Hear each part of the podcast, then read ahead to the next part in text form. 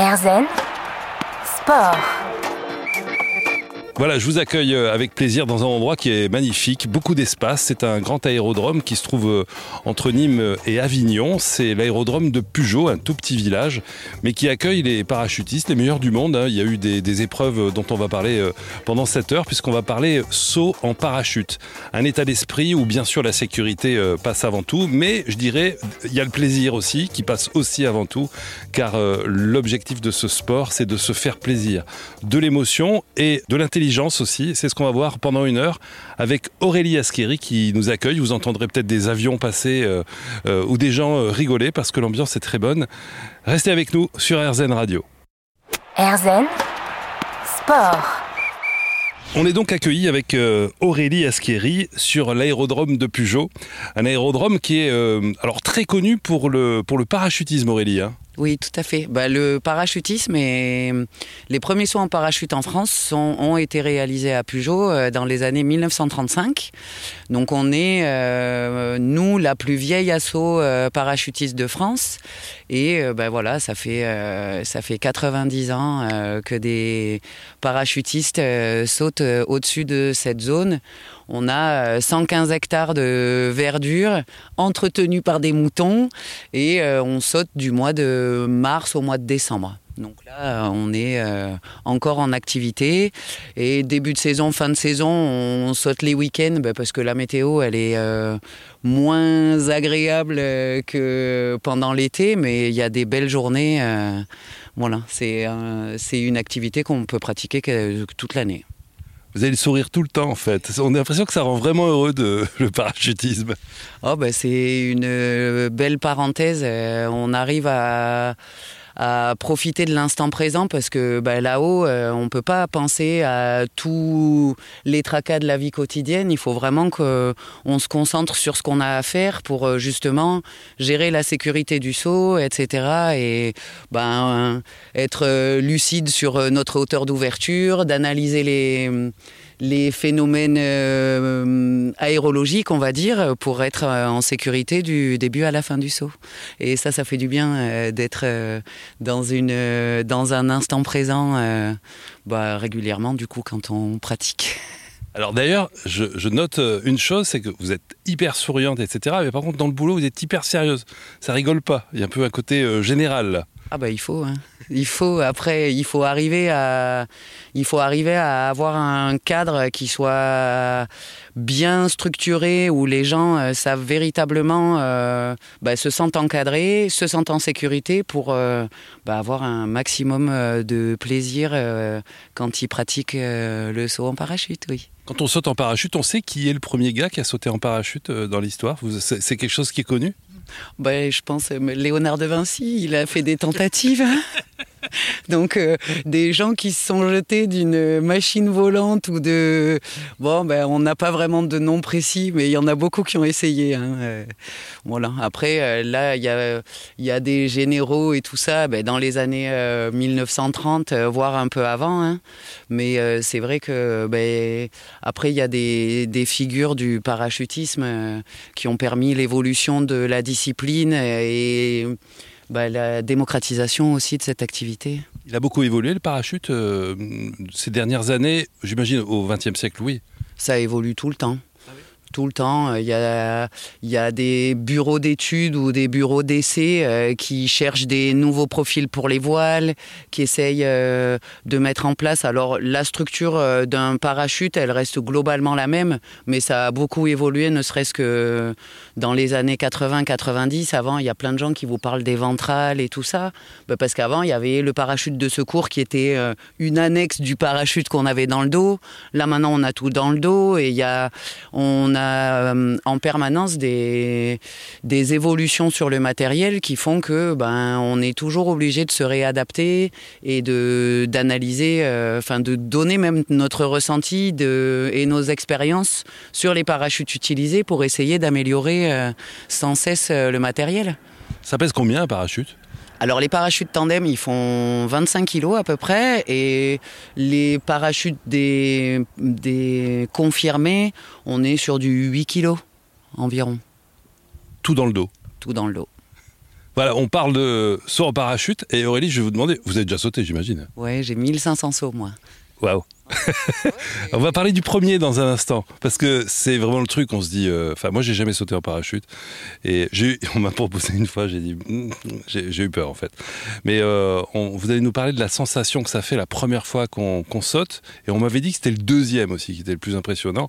Donc vous allez me raconter tout ça. On parle de saut en parachute. On est sur l'aérodrome de Peugeot avec euh, Skydive Peugeot. C'est dur à dire, mais c'est le principe de la chute libre. Hein. Skydive. on, on parle de scuba dive, c'est la plongée de la mer, et le skydive, donc c'est des anglicismes. Et du coup, le skydive, c'est la plongée du ciel. Donc, euh, On plonge avec vous dans un instant. à tout de suite. Erzen Sport. Allez, on y va. On va sauter en parachute sur RZN Radio dans RZN Sport avec Aurélie Asqueri. On est euh, à Pujol, pas très loin de Nîmes, sur cet endroit euh, qui est un peu mythique pour les parachutistes, puis ça fait très très longtemps qu'on saute ici. Et donc, euh, Aurélie, vous nous disiez tout à l'heure, d'abord, vous faites quoi sur le, sur le site?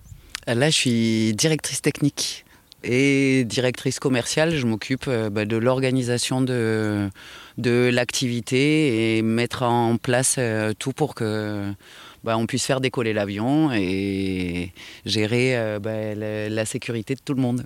Alors, vous avez dit tout à l'heure, 1500 sauts au compteur. Ça fait combien de sauts par an, ça? Ça dépend. Il y, a, des années où j'en fais pas beaucoup, mais le plaisir reste le même. Euh, il y a des années où j'en ai fait un petit peu plus. Il y a eu des années d'interruption, euh, mais c'est quelque chose qui est qu'on n'oublie pas. C'est comme euh, on a beau pas faire de vélo pendant des années, une fois qu'on a pigé comment ça marche un vélo, euh, ben même s'il y a des interruptions euh, importantes, on retrouvera toujours l'équilibre sur le vélo. La natation c'est pareil, et là on apprend à évoluer dans un nouvel élément. Et ça s'oublie jamais. donc oui, là, ces derniers temps, j'ai fait une vingtaine de sauts dans l'année. Et c'est vraiment par période. voilà, c'est. Le prochain, c'est quand? Peut-être aujourd'hui.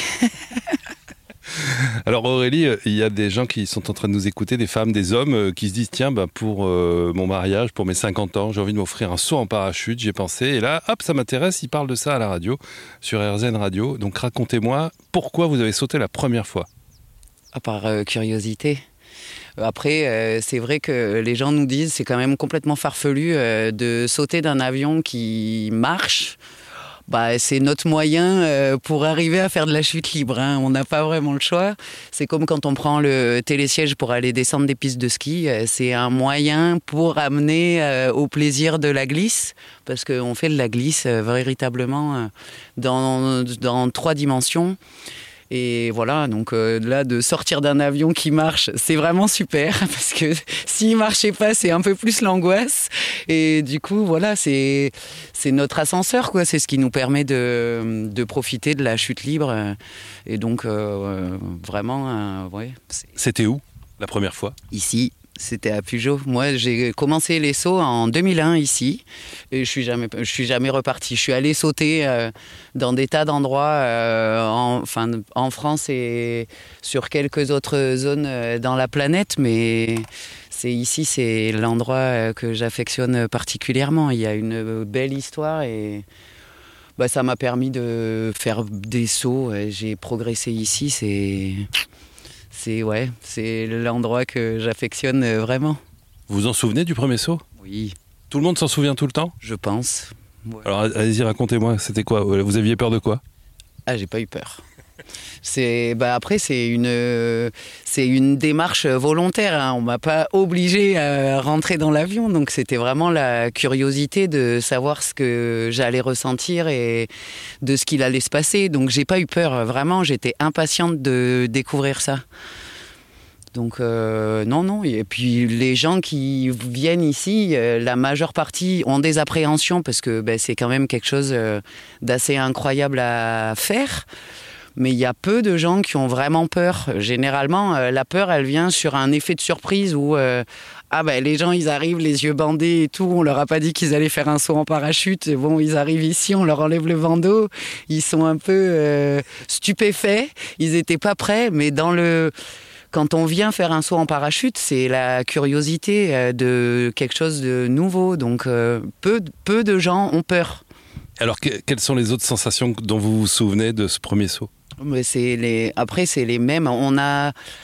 On a toujours envie de ressentir euh, ce qui s'est passé au premier, mais en fait, chaque fois qu'on sort de l'avion, on se retrouve dans cette... Euh, dans cet euh, univers-là, il n'y a pas de vide, on est dans une matière, comme quand on nage, euh, on a une sensation agréable de l'eau qui glisse sur notre corps. Euh, bah, la hausse, pareil, c'est quelque chose qui est vraiment très singulier. On va vite, mais on s'en rend pas vraiment compte, et c'est, ouais, on fait de la glisse. C'est un sport de glisse, comme on fait du surf, du snowboard. Il y a vraiment une sensation assez singulière pas vraiment descriptible, mais les gens, quand ils posent après leur premier saut, euh, les choses euh, qui. C'est la première fois que je vois des gens pleurer de joie de l'émotion qu'ils viennent de ressentir. Et moi, j'adore euh, accueillir les gens après leur premier saut. Ils ont des étoiles plein les yeux et le premier mot qu'ils disent, c'était incroyable. C'était incroyable. Et c'est pour ça que on veut vraiment y retourner. Et les gens qui pratiquent, bah, ils font 2, 3, 5, 10 sauts dans la journée parce que on a toujours envie de, d'essayer des nouvelles choses et euh, bah, de ressentir encore euh, cette sensation qui est pas vraiment descriptible. Là, ça y est, tous les gens qui écoutent RZN Radio ont envie de sauter d'un avion en marche. Alors attention, ne le faites pas n'importe comment. On va essayer de, comprendre un petit peu les étapes qui font qu'on peut sauter justement d'un avion qui va bien euh, pour se faire plaisir et pour avoir envie de recommencer plusieurs fois dans la journée. On parle parachutisme sur RZN Radio.